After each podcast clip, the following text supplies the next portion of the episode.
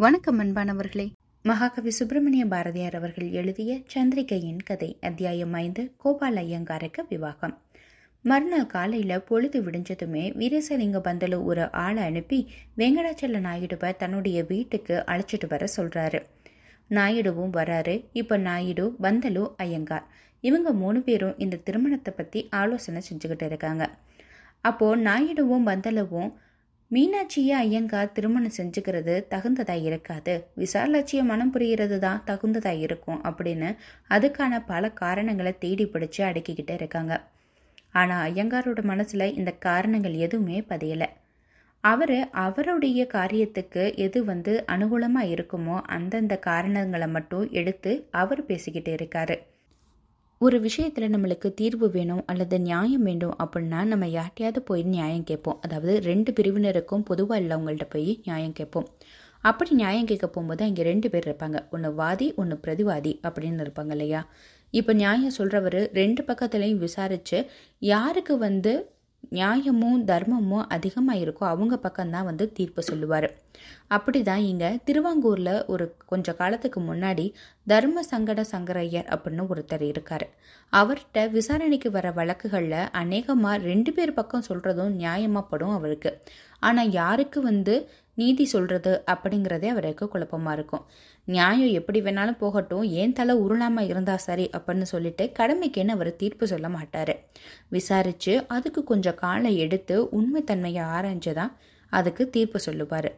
இந்த விஷயத்தில் அவர் வந்து அவருடைய நண்பர்கிட்ட சில நேரங்களில் ஆலோசனையும் செய்கிறது உண்டு இவரோட நிலைமையை பார்த்துட்டு அவருடைய பேரை தர்ம சங்கட சங்கரையர் அப்படின்னு கூட மாற்றிருக்காரு இப்படியும் ஒரு சாரார் இருக்கிறாங்க. அதாவது ரெண்டு பக்கமும் உள்ள நியாய அநியாயங்களை அலசி ஆராய்ந்து சிலர்கிட்ட ஆலோசனை செஞ்சு எது நீதியோ அதை வந்து நியாயமான நீதியாக வழங்குறது. இன்னொரு சாராரும் இருக்காங்க. பெரும்பான்மையிலையும் வலிமையிலையும் உள்ள மனிதர்களுக்கும் அந்த வகுப்பினர்களுக்கும் மட்டும் சார்பாகவே நீதி சொல்கிற ஒரு வகுப்பினர் இருக்கிறாங்க. இந்த பாட்டை கேளுங்களேன். பொய்யுடையொருவன் சொல்வன்மையினால் மெய்ப்போலுமே மெய்ப்போலுமே மெய்யுடையொருவன் சொல்ல மாட்டாமையால் பொய் போலுமே பொய் போலுமே. இது போல தான் ஆள் வலிமை தோல் வலிமை பொருள் வலிமை எல்லா விதமான வலிமைகளும் உடையவங்களுக்கு தான் அந்த நியாயமானது சார்பாக இருக்குது. இங்கேயும் அப்படிதான் நடக்குது. ஐயங்கார் தன்னுடைய உயர்ந்த கல்வியாலும் உயர்ந்த உத்தியோகத்தோட அந்த வலிமையாலும் தன் மனசுல இருக்கிற ஆசையை நிறைவேற்றி கொள்ள முற்படுறாரு. அதோட துணை கொண்டு நாயுடுவையும் பந்தலுவையும் எளிதா தன்னுடைய பக்கம் இழுத்துறாரு. இப்ப நாயுடு பனிப்பெண்ணோட பூர்வீகம்லாம் எப்படி இருக்கு அப்படின்னு பத்தி விசாரிக்க போறாரு. அவ ஒரு இடைய வீட்டு பெண். அவளுடைய தந்தை பல மாடுகளை வச்சு ஊருக்கெல்லாம் பால் வியாபாரம் செஞ்சுக்கிட்டு இருக்கிறவர். பக்கத்து தெருவில் தான் குடியிருக்கிறாங்க. அந்த பொண்ணுக்கு ரெண்டு மூத்த சகோதரர்கள் இருக்கிறாங்க. அவங்க ரெண்டு பேருக்குமே கல்யாணம் ஆயிடுது அவங்களோட மனைவி தான் வீட்டில் உள்ள வேலைகள்லாம் பார்த்துக்கிறாங்க அவளுடைய அண்ணன்மார்கள் ரெண்டு பேரும் தலைக்கு பதினஞ்சு ரூபாய் சம்பளம் அப்படின்னு பக்கத்தில் இருக்கிற ஒரு ஆலையில் வேலை செஞ்சுக்கிட்டே இருக்காங்க. தன்னுடைய அண்ணிமார் ரெண்டு பேருமே வீட்டு நிர்வாகத்தை எடுத்து செய்கிறதுனால அவளுக்கு வீட்டில் எந்த விதமான வேலையும் கிடையாது. அதனால தான் அவள் நாயுடோட வீடு அப்புறம் பக்கத்தில் இருக்கிற குழந்தைகளை மேற்பார்வை செய்கிறது சாமான்கள் வாங்கி கொடுக்கறது இப்படிப்பட்ட கௌரவமான காரியங்களுக்கு செஞ்சு கொடுத்துக்கிட்டு இருக்கிறா. பாத்திரம் கழுவுது வீட்டு வாசல் கூட்டுறது துணிந்து வச்சு கொடுக்கறது இந்த மாதிரியான கீழ்காரியங்களை அவள் செய்கிறதே கிடையாது. அவள் அது மட்டும் இல்லாமல் பக்கத்தில் இருக்கிற கிறிஸ்துவ பள்ளிக்கூடத்தில் நன்றாக படித்து தமிழ் எழுதவும் வாசிக்கவும் கற்றுருக்கா அமைதி பொறுமை இன்சொல் பணிவு முதலிய எல்லா குணமும் அவள்கிட்ட இருக்கு. அவளுக்கு மாதம் நாயுடோட வீட்டில் பன்னெண்டு ரூபாய் கொடுக்குறாங்க. அதை உடனே வீட்டில் கொடுத்துறது கிடையாது. நாட்டுக்கோட்டை மாசி மாணிக்க செட்டியார் கடையில் அவளோட பெயரில் வட்டிக்கு கொடுத்துக்கிட்டு இருக்கா. அந்த தொகைக்கு வரும் வட்டி மட்டுமே ஐநூறு ரூபாய் இருக்குது. அவளுக்கு வயது இருபது தான் இருக்குது. இவ்வளோ விவரத்தையும் நாயுடு ஐயங்காரிக்கிட்ட சொல்கிறாரு கேட்க கேட்க அவளை பற்றி அறிஞ்சுக்கிறதுல அவளுக்கு ஆவல் வந்து கூடிக்கிட்டே போகுது. இப்போ கோபாலயங்கர் கேட்குறாரு அவளுடைய தந்தை பெயர் என்ன?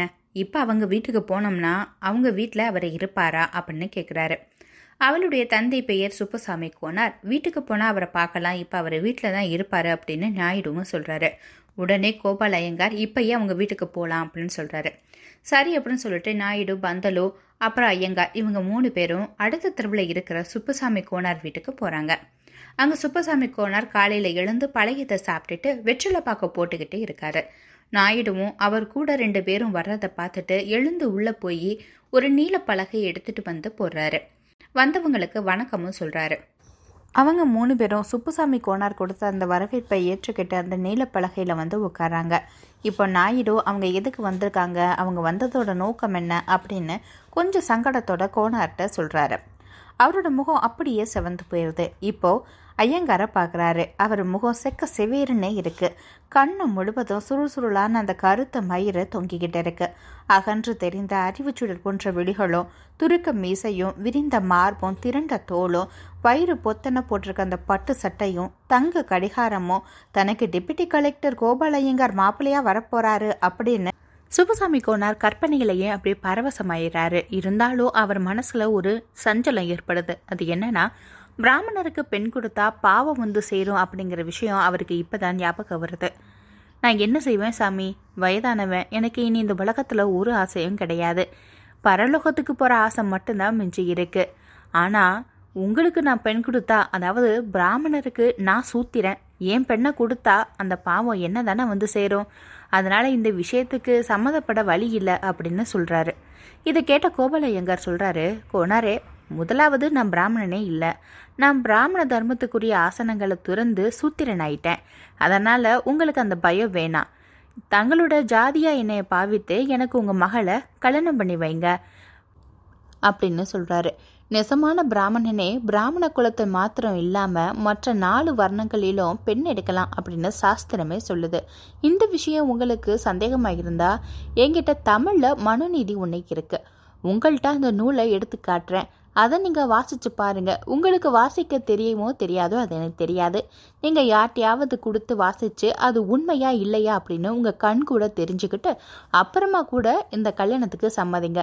இதில் எந்த விதமான பாவமும் உங்களுக்கு வந்து சேராது அப்படின்னு சொல்கிறாரு இப்போது நாயுடு சொல்கிறாரு உண்மையிலேயே சாஸ்திரத்தில் அப்படி தான் இருக்குது அதை பற்றி எந்த கவலையும் கிடையாது அப்படின்னு.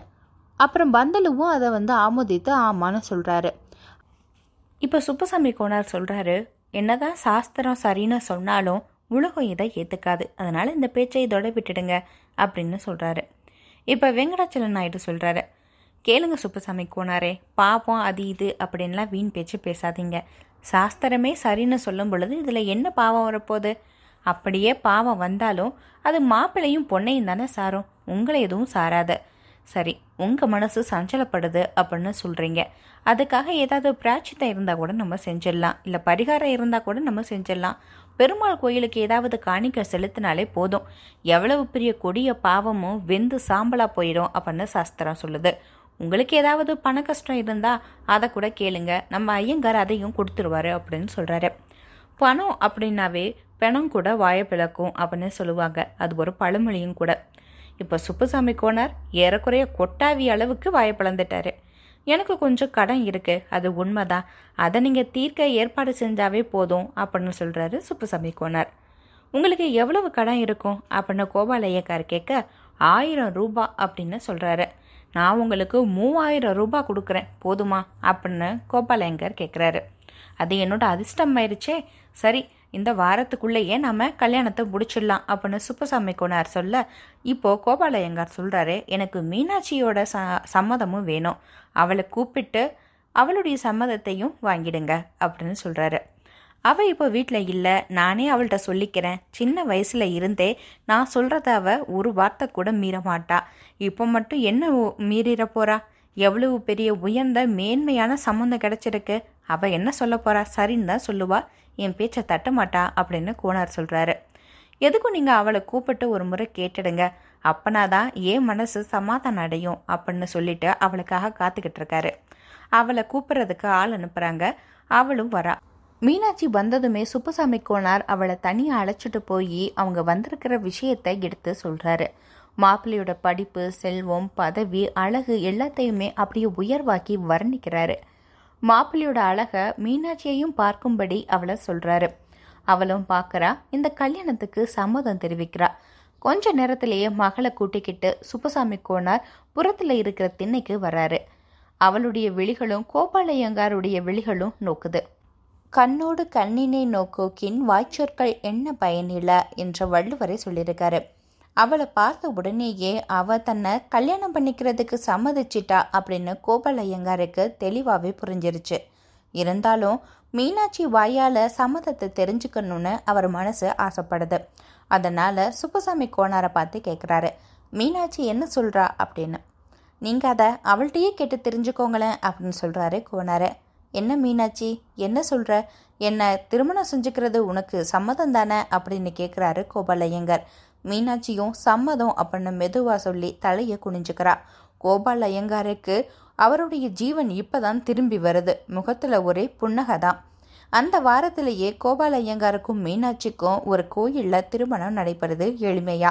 கோபால் ஐயங்கார் மறுநாளே தன்னுடைய மனைவியை அழைச்சிக்கிட்டு தஞ்சாவூருக்கு போய் தன்னுடைய உத்தியோகத்தில் சேர ஆரம்பிக்கிறாரு. மீண்டும் அடுத்த அத்தியாயத்தில் உங்களை சந்திக்கும் வரை உங்களிடமிருந்து விடைபெறுவது நந்தினி பாலகிருஷ்ணன். நன்றி வணக்கம்.